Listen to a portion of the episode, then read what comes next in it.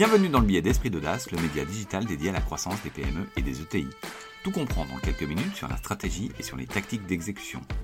Je suis Camille Brodac, directeur général de Momentup, premier accélérateur privé pour les PME et pour les ETI.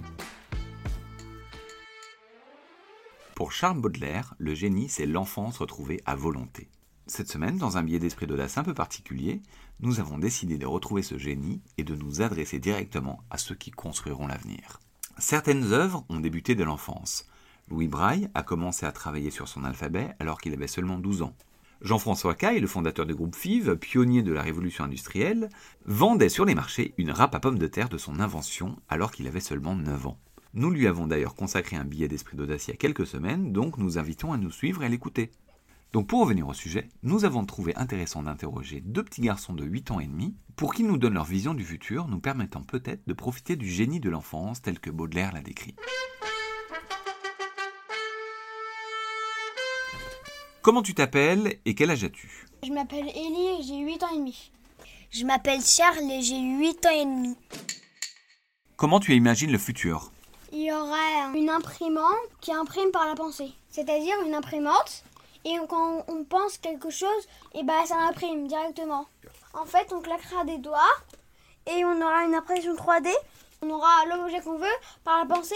Il y aura plein de robots. Il y aura la télé, mais au lieu de faire la télé, et ben ça sera euh, un théâtre, mais méga bien fait. Et les robots, ils feront les acteurs, ils le feront dans une grande salle et euh, ça sera très réaliste, comme un théâtre, mais très très très réaliste. Les décors, il y aura des petits écrans qui feront les décors et les robots, ça sera les acteurs. Décris-nous une journée que tu auras quand tu seras grande dans le futur. Je me lèverai et il y aura, il y aura un plateau qui, qui, volera tout seul avec le petit déjeuner qui va me rapporter. Et ensuite, j'irai au travail en voiture volante. Et quand j'atterrirai au travail, et bah, et bah, il y a tous mes, mes employés qui, qui, vont fêter mon anniversaire. Et ce sera des beaux robots et des personnes, et ils vont donner tous des cadeaux. Et ton métier, ce sera quoi? Quand je serai inventeur, mon invention, ça sera un tapis volant qui pourra transporter quoi que ce soit. Comme ça, je pourrai monter dans le ciel, dans l'espace avec mon tapis volant et je mettrai des immeubles et comme ça il y aura la vie dans l'espace. À ton avis, quelles technologies n'existent pas encore et vont se développer dans le futur? Et euh, en fait, tu te mettras derrière un rideau, tu claqueras des doigts et tu, tu penseras à l'endroit où tu veux aller et ça te mènera là-bas, même si ça n'existe pas l'endroit, ça créera l'endroit artificiel. En fait, ce sera une téléportation, mais, mais si tu vas aller dans une chose qui est dans un, dans un pays ou dans un truc que tu veux inventer dans ta tête, et bah tu vas t'emmener là-bas et, ça va créer euh, pendant la, la, téléportation. Bah moi je pense qu'il y aura des hologrammes, mais en fait ces hologrammes ils feront euh, par exemple les métiers d'aujourd'hui, pompiers, militaires, tout ça, mais ça sera des hologrammes qui seront comme des humains des hologrammes, ce sera très pratique pour les militaires parce que les balles, elles transperceront et eux, ils pourront tirer sur les autres militaires et on gagnera toutes les guerres.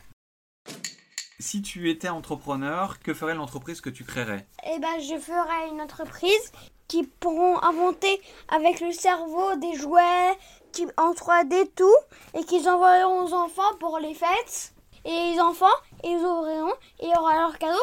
Et leur cadeau, quand ils en veulent plus, ils appuient sur un bouton et ça renvoyera à l'entreprise et l'entreprise redonnera le cadeau à, quelqu'un, un enfant d'autre, pour une autre fête.